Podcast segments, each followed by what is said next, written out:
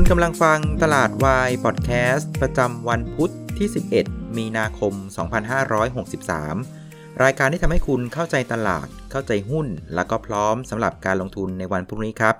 สวัสดีครับ วันนี้คุณอยู่กับน้าแดงจรูนพันธ์วัฒนวงศ์เหมือนเดิมนะครับสำหรับเทปนี้นะครับได้รับการสนับสนุนจากคุณกัญญานะครับที่ร่วมบริจาคให้กับรายการตลาดวายพอดแคสต์นะครับกราบขอบพระคุณมาณที่นี้ครับ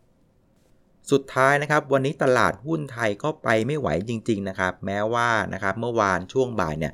คอรมอจะมีการอนุมัติมาตรการช่วยเหลือทางเศรษฐกิจนะครับเกี่ยวกับเรื่องผลกระทบของไวรัสโคโรนาออกมานะครับเดี๋ยววันนี้ช่วงที่ 1 เรามาคุยกันว่าทำไมมาตรการที่ออกมาเนี่ยมันถึงไม่ช่วยให้ตลาดฟื้นตัวได้ต่อนะครับสำหรับในช่วงที่2นะครับเดี๋ยวมาคุยกันในเรื่องของเหลี่ยมการลงทุนแล้วก็การเก็งกำไรในวันพรุ่งนี้นะครับเซตปิดแบบนี้จริง ๆ แล้วถือว่าเล่นไม่ยากเลยสำหรับวันพรุ่งนี้นะครับ สำหรับในช่วงที่1นะครับ วันนี้เซตปิดลบไป 21 จุดนะครับ ปิดที่ 1,250 จุดนะครับ ปิดที่แนวรับสำคัญอีกแล้วนะครับ ติดลบไป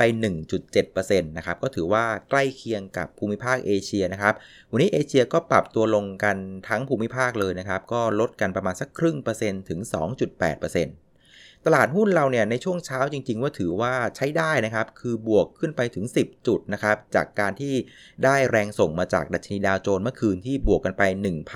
1,167 จุดนะครับแล้วก็อีกประเด็นหนึ่งก็คือเรื่องของราคาน้ำมันเนี่ยที่ยังคงสามารถเลี้ยงตัวอยู่ได้ ไม่ปรับตัวลงต่อเนี่ยก็ถือว่าเป็นตัวที่ช่วยหนุนกลุ่มพลังงานได้ค่อนข้างดีนะครับหลังจากเมื่อคืนนะครับ CNBC ก็มีการรายงานข่าวว่ารัสเซียเอง เรียกว่าก็เหมือนกับเปิดช่องเนี่ยพร้อมที่จะคุยกับซาอุเหมือนกันนะครับก็เลยทำให้ตัวของตลาดน้ำมันน่ยเริ่มมีความหวังนะครับเพราะฉะนั้นจะเห็นว่าช่วงเช้านะครับหุ้นอย่างตัวของปตทสพนะครับปตทนะครับแล้วก็ลงกลั่นต่างๆ ก็ขยับตัวได้ค่อนข้างดีเลยทีเดียว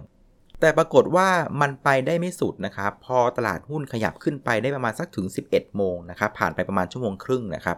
ปรากฏว่าตลาดหุ้นเริ่มวงแตกนะครับ เหตุที่วงแตกเนี่ยผมว่ามันเกิดจาก 2 เรื่องนะครับ เรื่องที่ 1 ก็คือว่ามาตรการที่คอรมออนุมัติออกมาเมื่อวานนี้ 12 ข้อเนี่ย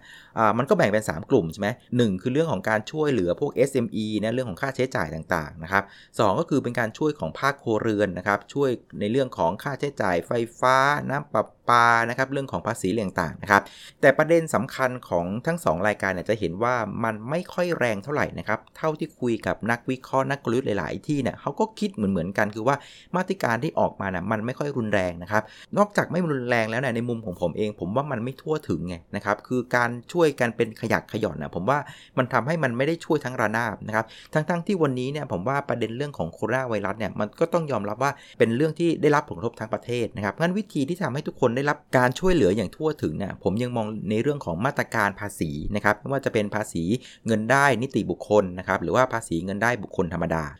ส่วนประเด็นที่เป็นไฮไลท์นะครับที่พยายามจะมาช่วยตลาดหุ้นไทยเนี่ยก็คือเรื่องของกองทุนรวมเพื่อการออมนะครับหรือว่า S S F เนี่ยสุดท้ายก็ออกมาก็คือว่านะครับเรียกว่าเพิ่มวงเงินให้ผู้ออมเนี่ยสามารถออมเงินได้มากขึ้นนะครับอีก 2 0 0 0 0 0บาท แต่ว่ามันก็มีระยะเวลานะคือจะต้องเรียกว่าซื้อนะครับภายใน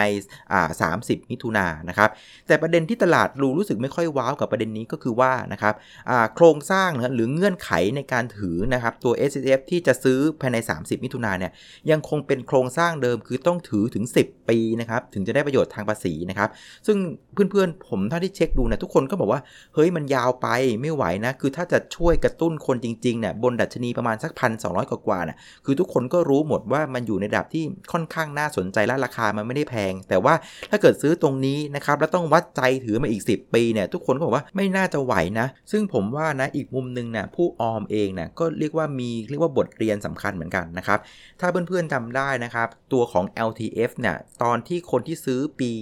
2015นะนะครับ แล้วครบ 5 ปีปฏิทินนะก็ขายไปเรียบร้อยแล้วนะครับ แต่ว่าพอมันเปลี่ยนนโยบายนะครับจาก 5 ปีปฏิทินเป็น 7 ปีปฏิทินนะ่ะมันเริ่มตอนปี 2016 นะครับ ตอนปลายปี 2016 ตอนที่ซื้อกันนะฮะ LTF ชุดนั้นนะครับ ปลายปี 2016นะ่ะตอนนั้นอยู่ที่ 1,500 นะครับ ตอนนี้อยู่ที่ 1,250 นะครับ แปลว่านะครับคนที่ซื้อตอนนั้นนะขาดทุนไปแล้วถึงประมาณสัก 250 จุดนะครับก็พูดง่ายว่าเจ๊งไปเรียบร้อยแล้วนะครับเพราะงั้นอ่านักทุนหรือคนออมก็เริ่มมีบทเรียนเหมือนกันว่า เฮ้ย ถือหุ้นนะครับยาวเกินไปเนี่ยก็กลายเป็นความเสี่ยงได้เหมือนกันนะฮะ เพราะงั้นพอโครงสร้างของ S S F ตัวใหม่ตัวนี้มันออกมาน่ะสองแสนบาทก็จริงนะครับ แต่ยังคงต้องถือยาวถึง 10 ปีเนี่ย ผมว่าคนก็ยังเข็ดหลาบกันอยู่นะฮะ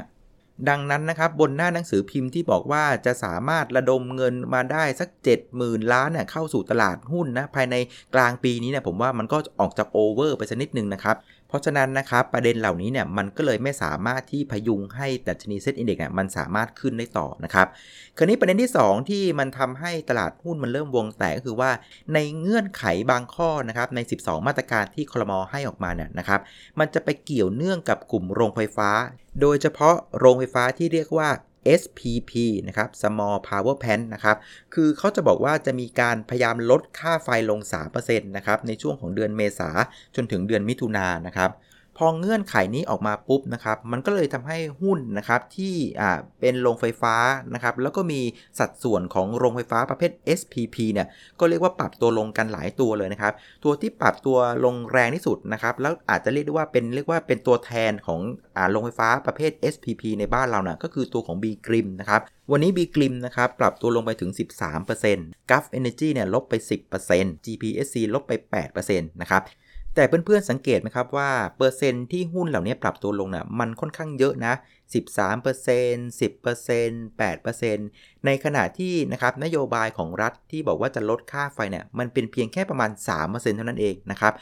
มันก็เลยดูเหมือนว่าราคาหุ้นเนี่ยมันลงแรงเกินไปหรือเปล่านะครับ คือถ้ามองเปอร์เซ็นต์เนี่ยก็อาจจะตอบได้ว่าเฮ้ยมันลงแรงเกินไปนะครับ แต่ถ้าดูอีกมุมหนึ่งเนี่ยมันไม่ใช่เป็นแค่เรื่องของการลดค่าไฟลง3%หรอก อีกมุมหนึ่งที่เราต้องดูนะคือเรื่องของ valuation นะครับ เพื่อนๆจำได้ไหมครับว่าไอ้หุ้นลงไฟฟ้าเหล่านี้นะครับมันมีการปรับตัวขึ้นมายาวนานนะคือเล่นกันมาเป็นปีแล้วนะครับแล้วก็เมื่อวานนี้นะครับถ้าเทียบกับราคาปิดเมื่อวานนะก่อนที่เช้านี้เนี่ย PE ratio ของแต่ละตัวเนี่ยถือว่าไม่ธรรมดาเลยนะฮะ B กริมเนี่ยเทรดอยู่ที่ 34 เท่านะครับกราฟเอเนจีอยู่ที่ 70 เท่า ตัวของ GBSC ก็อยู่ประมาณ 21 เท่า ซึ่งผมก็ต้องอธิบายตามตรงนะครับ จริง ๆ แล้วนะโรงไฟฟ้าทั่วไปเนี่ยในช่วงที่ภาวะตลาดเป็นปกตินะครับย้ำว่าปกติเนี่ยมันจะเทรด PE กันประมาณสัก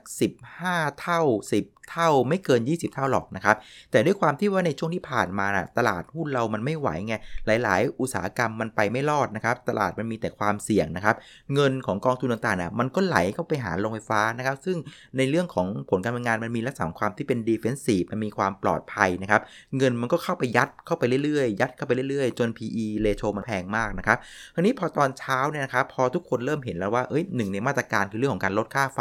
แม้ว่านะครับมันจะลดแค่3นะครับมันก็ถือเป็นข่าวร้ายแล้วล่ะสำหรับหุ้นที่เทรดอยู่บน PE ที่แพงมหาศาลแบบนี้นะครับดังนั้นนะครับพอ 11 โมงนะครับนักทุนสถาบันเริ่มตั้งสติได้นะครับก็เริ่มมีการทยอยขายนะครับกลุ่มโรงไฟฟ้าลงอย่างต่อเนื่องเลยนะครับ ยังยังไม่พอนะครับ พอตอนพักเที่ยงนะครับ ก็มีข่าวร้ายๆเข้ามากดดันตลาดอีกอยู่ 2-3 ข่าวนะครับ ข่าวแรกก็คือว่านะครับประเทศเราเนี่ยก็เจอผู้ติดเชื้อเพิ่มขึ้นนะครับอีก 6 คนนะครับ2ใน 6 คนน่ะก็เป็นเจ้าหน้าที่อยู่ที่สนามบินสุวรรณภูมิด้วยนะครับ ก็เลยทำให้ตลาดเริ่มมีความกังวลว่าเจ้าที่เหล่านี้เนี่ยจะกลายเป็นคนปล่อยเชื้อต่อไปหรือเปล่า เพราะว่ามีคนเข้าออกสนามบินกันค่อนข้างเยอะนะครับ นอกจากนั้นเองก็มีข่าวเรื่องของอ่าโรงเรียนนะครับ SISB เนี่ยก็มีการเรียกว่าสั่งปิดนะครับ เนื่องมาจากว่านักเรียนเนี่ยไปเรียนพิเศษนะครับกับคนที่อ่าติดเชื้อนะครับ ก็เลยกังวลว่านักเรียนเหล่านี้จะติดเชื้อหรือเปล่า แล้วจะมาปล่อยเพื่อนๆหรือเปล่านะครับมันอ่าโรงเรียนก็เรียกว่าเพื่อความปลอดภัยก็เลยว่าสั่งหยุดเรียนแล้วก็ทำความสะอาดโรงเรียน แล้วก็สั่งให้เด็กๆเนี่ยนะครับไปกักตัวอีก 14 วันนะครับ นอกจากนั้นก็จะมีข่าวในลักษณะว่าประเทศเราก็เพิ่งมาสะดุ้งนะนะครับสุดท้ายเนี่ยตัดสินใจยกเลิกนะครับฟรีวีซ่านะครับสำหรับนักท่องเที่ยวใน 3 ประเทศนะครับเกาหลีนะครับอิตาลีนะครับฮ่องกงนะครับเพราะฉะนั้นนักท่องเที่ยวเหล่านี้เนี่ยถ้าเกิดว่าอยากจะมาเที่ยวเมืองไทยเนี่ยก็ต้องไปติดต่อสถานทูตไทยก่อนนะครับไม่สามารถเข้ามาได้เลยนะครับก็เป็นการพยายามบล็อกนะครับในกลุ่มประเทศที่มีความเสี่ยงที่จะเข้ามานะครับ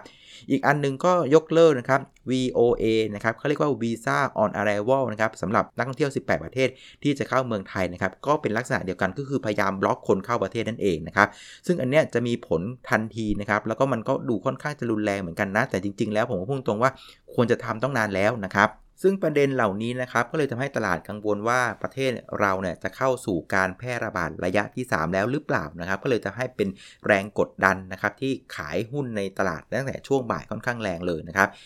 ส่วนในหน้าหุ้นกันบ้างนะครับ วันนี้ 3 อันดับแรกเนี่ยก็จะเป็นตัวของปตทปตทสพแล้วก็ไทยออยนะครับก็ปรับตัวขึ้นค่อนข้างเด่นเลยนะครับ ปตทเนี่ยบวกไป3%นะครับสพบวกไป 2.5%แล้วก็ไทยออยบวกไป 5%นะครับ3ตัวนี้เนี่ยรวมกันก็ช่วยดันตลาดได้ถึง 3 จุดนะครับประเด็นของ 3 ตัวนี้ก็คงจะไปเป็นประเด็นเรื่องของซาอุกับตัวของรัสเซียนะครับหลังจากเมื่อคืนก็มีข่าวว่ารัสเซียเองก็เรียกว่าเปิดทางที่อยากจะคุยเหมือนกันแหละนะครับก็ทำให้ตลาดน้ำมันน่ะมีความหวังว่ามันน่าจะฟื้นตัวได้นะครับซึ่งมันเป็นข้อสังเกตที่เราคุยกันตั้งแต่เมื่อวานเนาะคือเมื่อวานอย่างที่บอกคือมีข่าวร้ายเรื่องน้ำมันทั้งวันเลย แต่ราคาน้ำมันมันไม่ลงไงมันขยับขึ้นขยับขึ้นนะครับพอตอนกลางคืนก็มีข่าวออกมาจาก CNBC นะครับก็เลยทำให้ตัวของกลุ่มน้ำมันตอนนี้ช่วยแบกตลาดนะครับ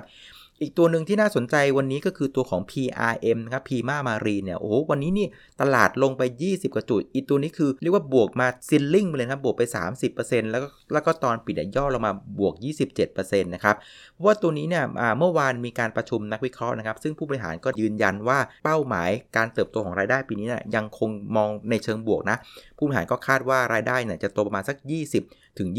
25%นอกจากนี้เองนะครับ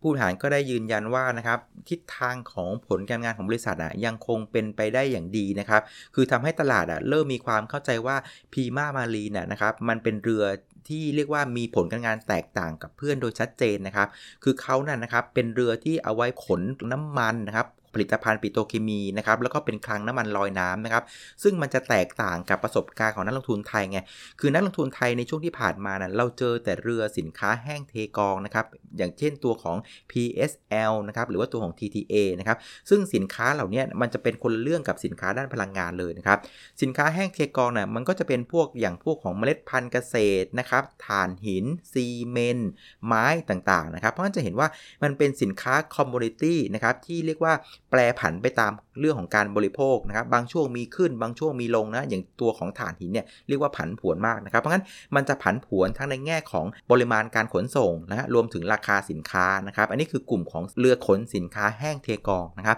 ซึ่งมันเป็นคนละเรื่องนะครับกับตัวของ Prima Marine นะครับ Prima Marine เนี่ยหลักๆเนี่ยพูดง่ายๆเลยเอาเป็นว่าขนพวกน้ำมันเลยแล้วกันง่าย ๆ เลยนะครับซึ่งน้ำมันน่ะนะครับมันเป็นผลิตภัณฑ์ที่ ปริมาณการใช้เนี่ยมันไม่ได้ผันผวนนึกออกไหมคือเรื่องของน้ำมันเนี่ยมันถูกใช้ในเรื่องของของการเดินทางการขนส่งนะครับเพราะฉะนั้นในแง่ของ volume ไม่ได้ผันมันอาจจะผันผวนในแง่ของ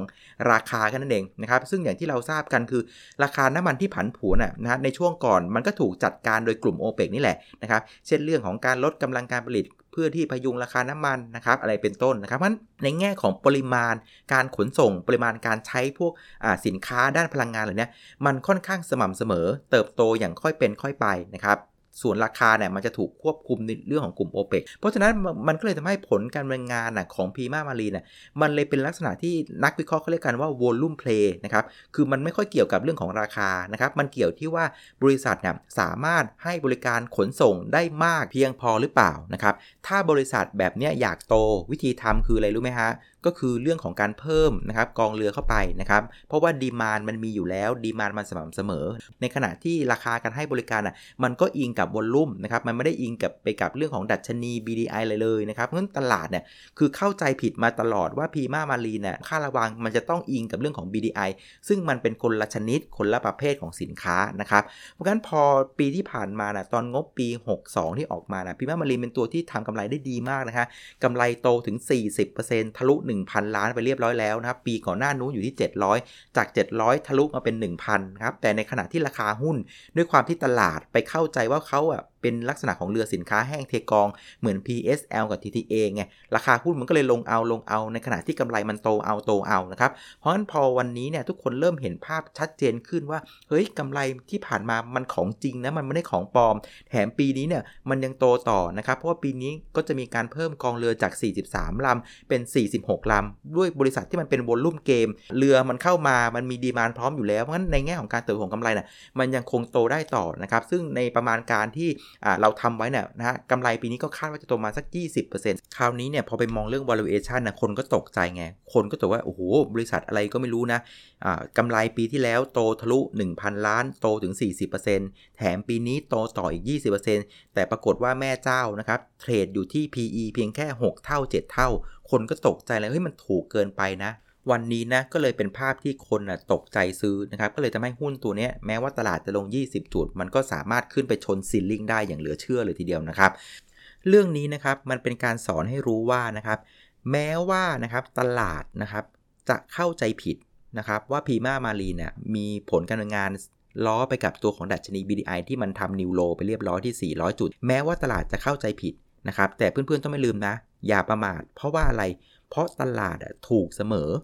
แม้ว่าตลาดจะเข้าใจผิดนึกออกไหมเพราะฉะนั้นในช่วงที่ผ่านมาเพื่อนๆสังเกตไหมคือตลาดเข้าใจผิดนะครับว่ามันคือเรือที่ไปล้อกับ BDI นะครับก็จะขายหุ้นตัวนี้หมด เห็น BDI มันปรับตัวลงตามเรื่องเศรษฐกิจจีนอะไรก็ว่าไปนะครับราคาหุ้นมันลงนะครับแต่สุดท้าย ตลาดก็ถูกเสมอนะครับ เพราะตลาดมันใหญ่กว่ากว่ากว่าเรานึกออกไหมแต่พอมาวันนี้ตลาดเริ่มเข้าใจถูกแล้วว่าเฮ้ยมันโอเคนะ มันเป็นบริษัทที่ดีนะครับมันมีกำไรเติบโตที่ดี ตลาดเริ่มเข้าใจถูกนะครับ เพราะงั้นก็อย่าไปฝืน ถ้าตลาดเข้าใจอย่างไร เราก็ไปอย่างนั้นนะครับ เพราะงั้นมันเป็นเรื่องของคนที่เข้าใจในเรื่องของปัจจัยพื้นฐานมากกว่า ถ้าตลาดเข้าใจผิด แต่เราเชื่อว่าเราเข้าใจถูก คุณก็ต้องใช้จังหวะอย่างนั้นในการทยอยเรียกว่าเก็บไปเรื่อยๆ เก็บหุ้นไปเรื่อยเพราะว่ามันใดที่ตลาดเริ่มเข้าใจถูกล้วนะครับสุดท้ายเนะี่ยเจ้ามือตัวจริงมันก็คือผลกำไรของบริษัทนั่นเองนะครับส่วนหุ้นที่กดตลาดวันนี้ 3 ตัวก็จะมีตัวของ g u f Energy นะครับลบไปถึง 10%นะครับ Advance ลบไป 3% B Grim ลบไป 13%นะครับในตัวของ g u f Energy กับ B Grim ก็อธิบายไปแล้วนะครับ ส่วนใน ของตัว a d v a n c e เนี่ยผมเข้าใจว่ามันน่าจะเป็นเรื่องของไม้ตกใจนะ วันนี้ก็แปลกๆ คือกระโดดลงไปถึง 170 บาท แล้วก็กลับตัวมาปิดที่ 185 บาทได้อย่างรวดเร็วเลยนะ ผมเข้าใจว่ามันน่าจะเป็นเรื่องของการเป็นบาสเกตขายอะไรสักอย่างหนึ่งไม้ตกใจของนักลงทุนไม่สถาบันก็ต่างชาติแหละนะครับ แต่อย่างที่บอกคือ ถ้าเกิดมันเป็นหุ้นที่ดีแล้วเรารู้ว่ามันไม่ได้เกี่ยวเนื่องอะไรกับโควิด -19 เลยเนี่ยเวลาเจอไม้ตกใจใหญ่ ๆ ลงแบบนี้เนี่ยต้องกล้าซื้อนะฮะเพราะงั้นวันนี้ใครที่สอยตัวของ a d v a n c e ได้แถวๆสัก 170เนี่ยคงจะยิ้มกลิ่มเลย เพราะฉะนั้นนะจะเห็นว่าเคสของตัว a d v a n c e นะครับหรือแม้แต่พีมามารีนนะครับมันเป็นตัวบอกเลยว่านะครับปัจจัยพื้นฐานนะท้ายแล้วนะ่ยมันคือสิ่งที่สำคัญที่สุดของการเคลื่อนไหวของราคาหุ้นนะครับแม้ว่าระหว่างทางนะเราอาจจะเจอเรื่องของ liquidity เรื่องของ fund flow ต่างๆนะครับแต่สุดท้ายนะหุ้นมันจะวิ่งหาพื้นฐานเสมอนะครับ ส่วนในภาพของนักลงทุนนะครับวันนี้นักทุนสถาบันขายหุ้นไปไม่เยอะนะครับเพียงแค่ 131 ล้านบาทนะครับแต่ว่าใจความใหญ่ๆวันนี้เนี่ยยังเป็นภาพของนักทุนต่างประเทศนะครับวันนี้ต่างชาติเนี่ยขายไป 3,925 ล้านบาทนะครับก็ยังคงเป็นอาการเดิมนะคือถ้า EPS ของเซตเนี่ยยังไม่หยุดลงยังไม่ถูกหยุดกับปรับประมาณการลงนะผมว่าต่างชาติก็ยังคงขายหุ้นไทยต่อไปนะครับ ส่วนพรุ่งนี้นะครับผมว่าไฮไลท์สำคัญนะอาจจะมีอยู่ 2 เรื่องนะครับ เรื่องที่ 1 คือก็คือประเด็นต่างประเทศนะครับว่าตัวของรัสเซียนะครับซาอุ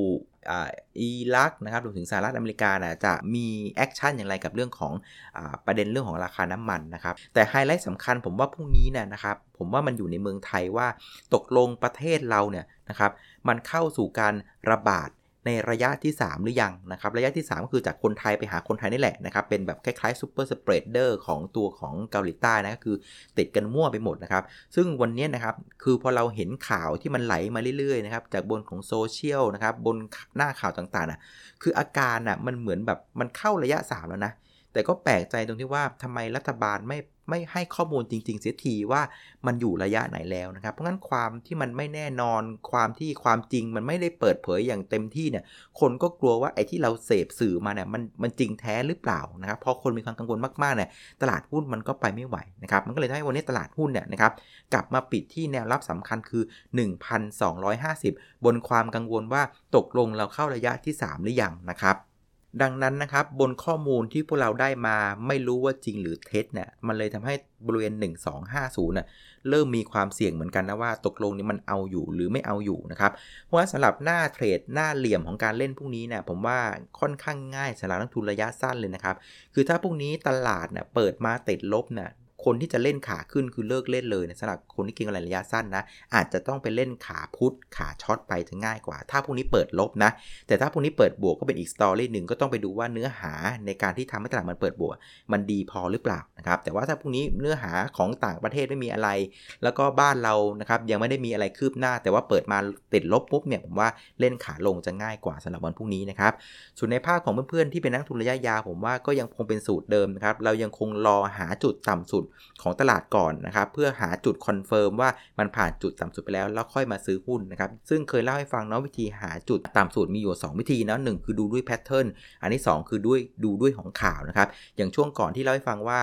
เซตเนี่ยพยายามฟอร์มเป็นภาพของ W shape นะครับแต่พออวันเนี้ยนะครับมันม้วนกลับมาเนี่ยทำท่าจะหลุด 1250 เนี่ย W shape ที่พยายามจะฟอร์มตัวมันคงไม่ใช่แล้วล่ะ มันในภาพของการกลับตัวด้วยเชฟของ W ผมว่าคงจะต้องไปหา W ตัวใหม่ W ตัวนี้คงใช้ไม่ได้แล้วนะครับเพราะงั้นหลักสำคัญของการกลับตัวในรอบนี้อย่างที่คุยทุกครั้งคือ ผมว่ารอบนี้ถ้าจะกลับตัวมันจะกลับตัวด้วยข่าวนะครับแล้วมันต้องเป็นข่าวจริง ๆ ไม่ได้เป็นข่าวที่หมกเม็ดหมกเม็ดเหมือนในลักษณะนี้นะครับ เอาละครับ วันนี้ก็คงจะครบถ้วนนะครับ ยังไงก็เป็นกำลังใจให้กับเพื่อนๆทุกคนนะครับ แล้วถ้าเกิดว่าเพื่อนๆเห็นว่ารายการตลาดวายพอดแคสต์มีประโยชน์นะครับ อยากจะให้กำลังใจนะครับ ก็สามารถทำได้ 3 ช่องทางนะครับ ช่องทางแรกก็คือเรื่องของการบริจาคหรือว่าโดเน a นะครับ ก็สามารถดูรายละเอียดได้บนหน้าจอ YouTube นะครับ หรือทางที่ 2 คือการกด subscribe นะครับ หรือว่าติดตามนะครับ ตลาดวายพอดแคสต์บนแพลตฟอร์ม YouTube หรือว่ากดไลค์ที่ Facebook Fanpage น้าแดงคุยกับนักลงทุนนะครับ หรือช่องทางที่3นะครับ ก็แนะนำนะครับหรือว่าแชร์รายการนี้ให้กับเพื่อนๆของคุณได้ฟังก็จะเป็นประคุณมากๆนะครับ วันนี้ขออนุญาตลาไปก่อนนะครับ สวัสดีครับ